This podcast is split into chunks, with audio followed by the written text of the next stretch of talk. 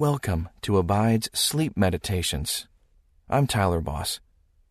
Today's meditation is sponsored by FaithfulCounseling.com, where they combine biblical wisdom with clinical expertise in mental health. Faithful Counseling can bring God's healing to you. Just go to faithfulcounseling.com/abide. Remember, you can listen to all our sleep stories by downloading Abide from the App Store. Now, relax your mind and body as we hear tonight's sleep story. Hello, and welcome to this Abide Bedtime Story, where tonight we will visit Elijah's cave and marvel at the way God spoke to the troubled prophet and eased his anxiety in a most unexpected way. I'm Brian, here to help you drift off into a peaceful slumber nestled in the comforting words of our Lord God in heaven, words spoken in His still, small voice.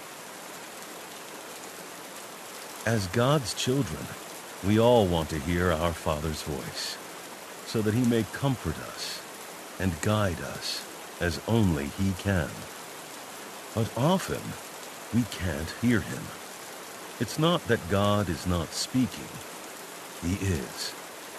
It's that we are not listening, or not listening in the right way. Tonight, we attune our ears, our spiritual ears, to hear our Father God's soothing and holy voice.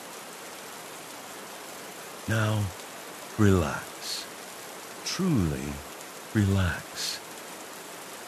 Close your eyes. Let your heavy eyelids slide shut over your tired eyes. Sink deeply into your bed. Let your pillow cushion your weary head. Let your mattress absorb all the strain of your exhausted body. Let your mind drift into a place that is free from the day's busyness and concerns and distractions, a place of quiet and calm.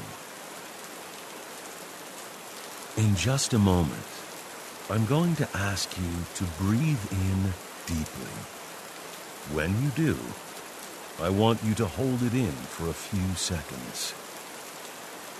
Then, when you slowly exhale, you will feel your anxiety and tension flow out of your body with the air. Ready? Close your eyes now and take a deep breath. In, in, and hold it.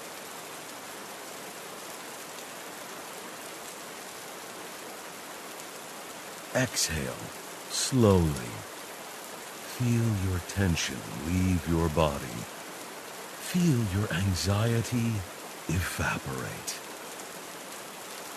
Very good. Now, do it again. Close your eyes.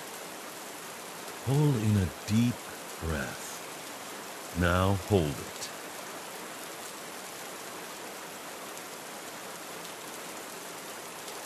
Breathe out slowly, and with it, all your tension, all your anxiety. Out they go. From the tips of your toes to the top of your head.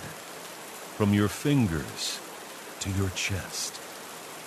All worry, all concern.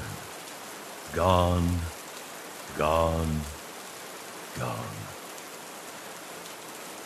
Father God, you know how much this precious child needs tonight's sleep.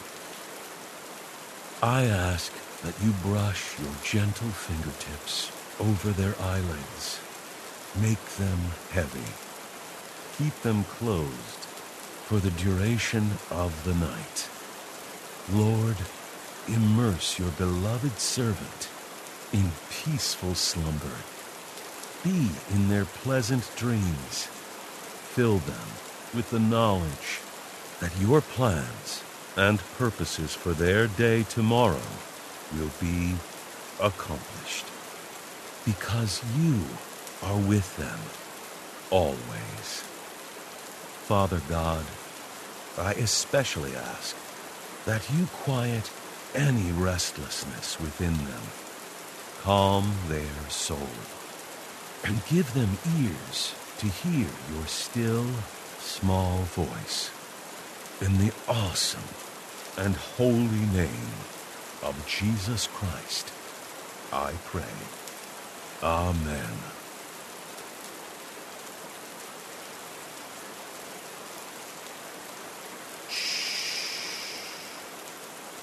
Can you hear it? Can you hear God's voice? Can you hear it speaking blessings, wisdom, guidance, promises, assurances, speaking love into your life? If you're anything like me, like most people, the honest answer is how can I?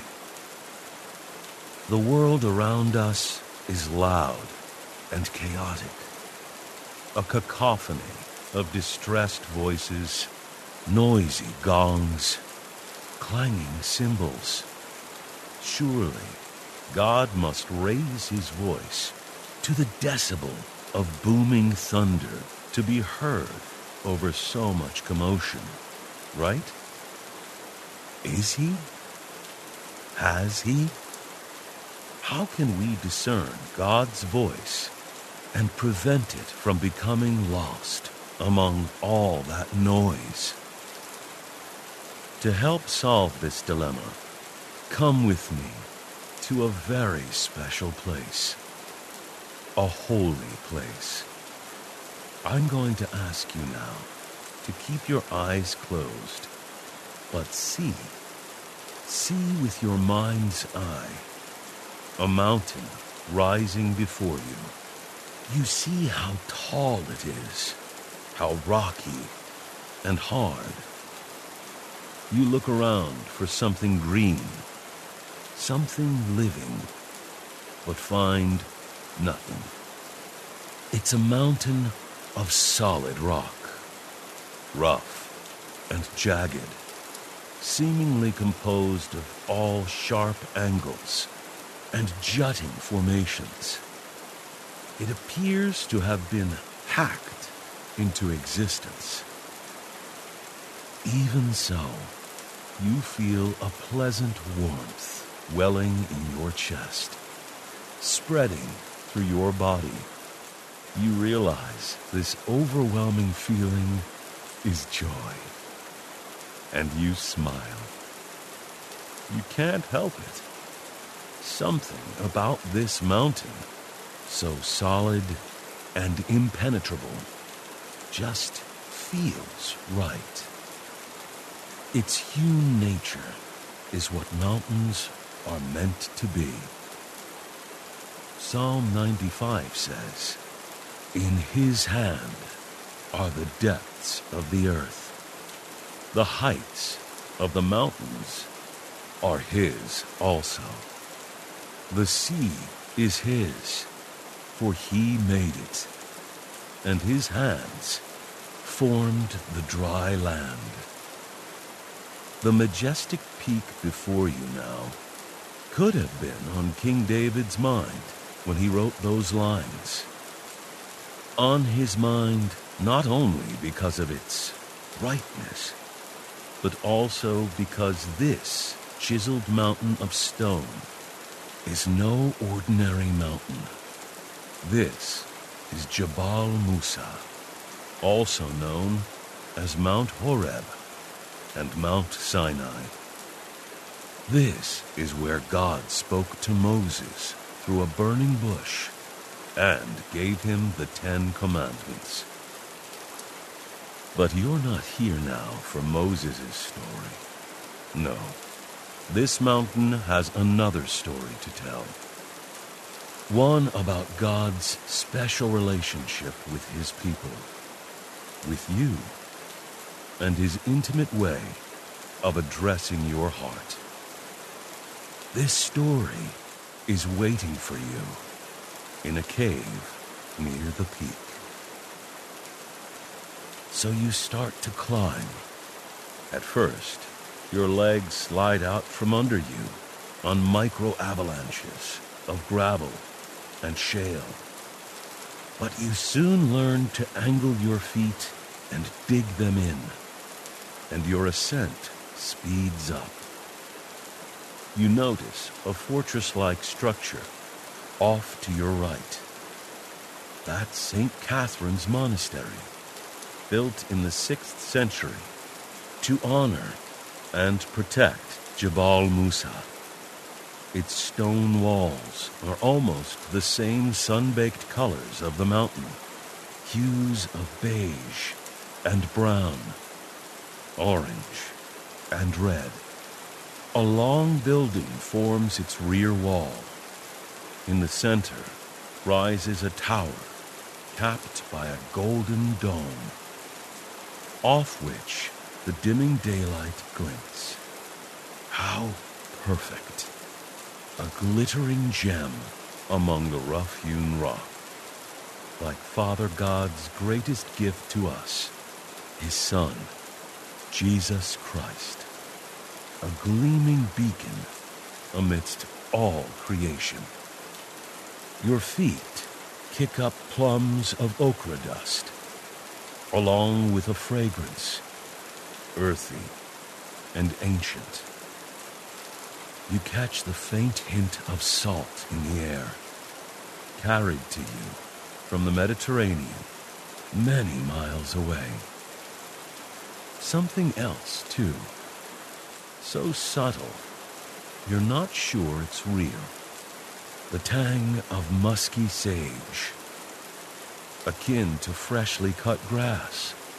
And now you notice a few shrubs sprouting from the cracks in the stony earth, mere smudges of olive green against shades of rock. The climb grows steeper, and you use your hands to maintain your momentum. The stone feels solid and satisfying, the way the mountain looked when it was only in your vision, not also in your grasp. Your muscles should be aching, but they're not. You're too excited to be here, on God's mountain, rushing to claim that story. An evening breeze cools your skin, and you notice the sunset-stained sky. The peak, now so close, appears to be ablaze, throwing orange, then red, then purple across the heavens. You push on, and soon you see it. Just a few more steps up. The ledge on which Moses stood when the Lord God made his goodness to pass before him. God said to Moses, Take your sandals off your feet, for the place where you stand is holy ground. You feel a deep sense of reverence, humility, and respect.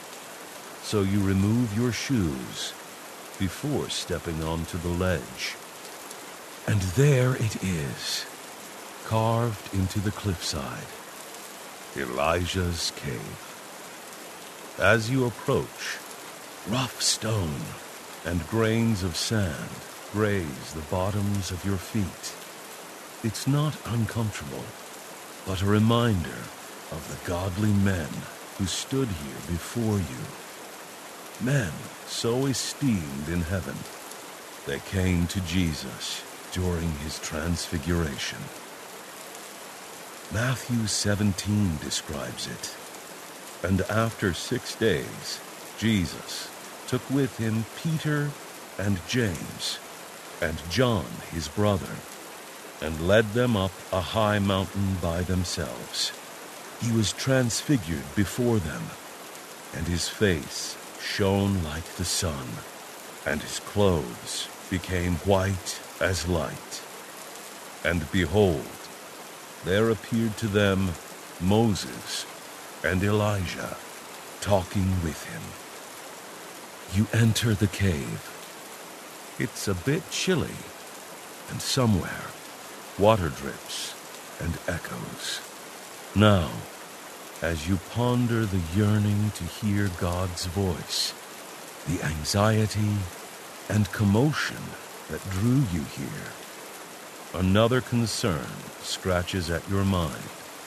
Here in this cave of Elijah. Elijah, do you belong? Are you worthy? Fret not, dear one, for Elijah himself shared your anguish, your confusion. Just as you hang your head in despair, so did he. Just as you seek God's loving kindness and comforting caress, so did he. And so now, the story you came to hear. Father God, Open our ears to your wisdom. Touch the heart of your beloved child, that they will come to better understand you through this story, through your intimate relationship with Elijah, and through your Holy Spirit. Amen. Now then, Elijah was a great man of God during wicked times under the reign of King Ahab and his queen, Jezebel. The Israelites turned from the one true God and began worshiping the pagan god Baal. Furious, Elijah challenged the 450 prophets of Baal to a kind of duel. Whichever god consumed a sacrificial offering must be the one true God, and only He deserved the Israelites' worship and praise. All day, Baal's prophets cried out and begged their God to set flame to their offering. But Baal never did. Then it was Elijah's turn. He drenched his offering in water and filled a moat around it. He called out to God, and God came. Our Lord sent a stream of fire from the sky that utterly consumed not only the offering, but all the water and even the stone altar. Can't you just feel the heat of that streaming blaze? See its blinding fire through your squinting eyes. Hear its whoosh. Smell the burning ozone. That is, if any of your senses could possibly cut through the sheer awesomeness of witnessing this divine miracle. What a powerful display of God's might and love. Love, because he had revealed himself to the Israelites, that they might return to him, to his protection and care. But while some of them did, many did not. Jeremiah chapter 17, verse 9 says, The heart is deceitful above all things, and desperately wicked. Who can know it? Oh, how well this verse describes those Israelites who so stubbornly ignored God's fire from heaven on Mount Carmel. And you might think Jezebel would be stunned into curbing her persecution of the one true God's prophets. Sadly, no. True to Jeremiah 17:9, she issued an order to hunt down Elijah and kill him. Can you imagine Elijah's frustration and despair at such obstinate people, it must have been like a heavy, wet blanket on his spirit. Encumbered by this weight, Elijah fled Mount Carmel to this very cave on Mount Horeb, in which you now sit. And yes, this great man of God, who had fearlessly faced down Baal's prophets, and who had called upon the Lord to send fire from heaven, had lost hope. His soul had been laid low by the Israelites' response to God's miracle. He felt defeated, but all his efforts were pointless, all in vain. Oh, dear child, aren't these at the heart of our heaviness? The ill responses of people around us, and feeling that our hard work produces too little. But rejoice. I will say it again. Rejoice. That God's mighty prophets, all of them, experienced these times of hopelessness and despair, as we do. Their occasional weakness proves that they were mere humans, as we are. It is only God's strength that made them mighty, as His strength can make us mighty if we cry out to Him. And that is what Elijah did. He cried out to God in despair. Now, listen carefully to how the Lord answered him. God told Elijah, Go out and stand on the mountain before the Lord. As soon as he did, hurricane winds blew over the mountain, winds more powerful than Elijah or anyone had seen before or since. But the Lord was not in the wind. Then the mountain began trembling. A great earthquake shook and cracked the spires on stony ground. Rumbling, rumbling. But the Lord was not in the earthquake. And then came fire. Lightning filled the sky, more and more, until the very air crackled and burned. But the Lord was not in the fire.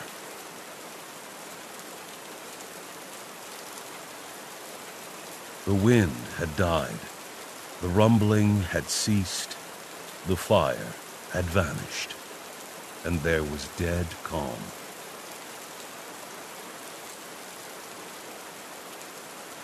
Only silence. Then, out of the silence, seemingly formed from the silence, came God's still, small voice. In Hebrew, 1 Kings 19:12 reads, "A voice of gentle silence." Elijah covered his face and bowed his head. What the mighty wind could not do, nor the mountain shaking earthquake, nor the blazing fire, God's quiet voice did. It touched Elijah's heart. Oh, my sweet one, this is how God communicates with his beloved children. Gently, compassionately, lovingly. He whispers as a parent breathes loving assurances and promises onto the forehead of their sleeping child. God spoke renewed purpose into Elijah's life, restoring his hope and passion.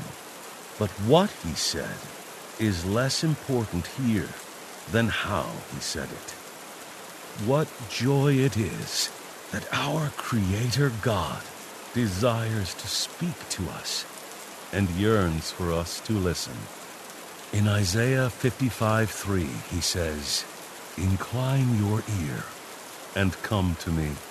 Hear, that your soul may live. Isaiah 30, 21 says, And your ears shall hear a word behind you, saying, This is the way, walk in it. When you turn to the right, or when you turn to the left.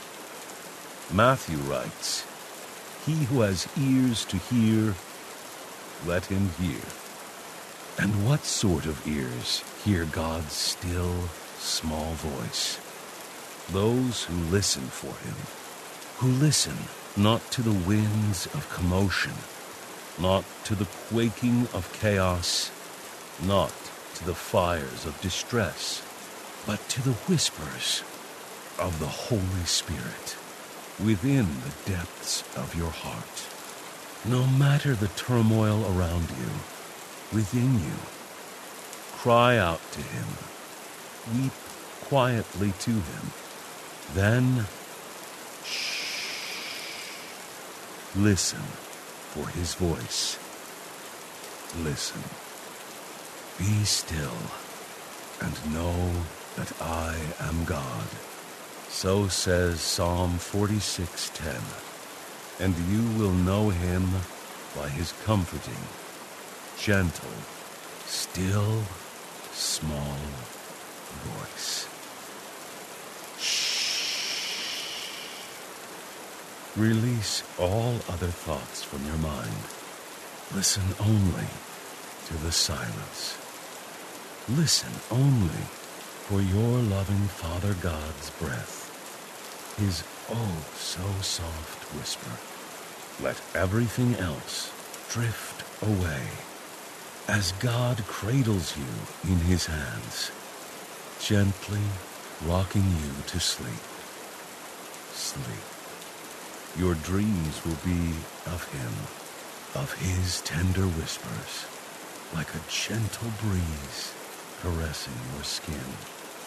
Rest now feel yourself drifting away on the soft breath of your loving Creator. Father God, Lord of heaven and earth, I ask that you now whisper into the heart and soul of this precious child tonight. Let them hear, truly hear your words of loving kindness. Let them draw hope, encouragement, and fearless strength from hearing you, from knowing you. Calm their spirit. Give them answers to troubling questions and guide their steps to your peace, which transcends all understanding and the deep, abiding joy that only you can bring. In Jesus' loving name, I pray. Amen. Good night, sweet child. Until next time, may you continue to abide in Christ.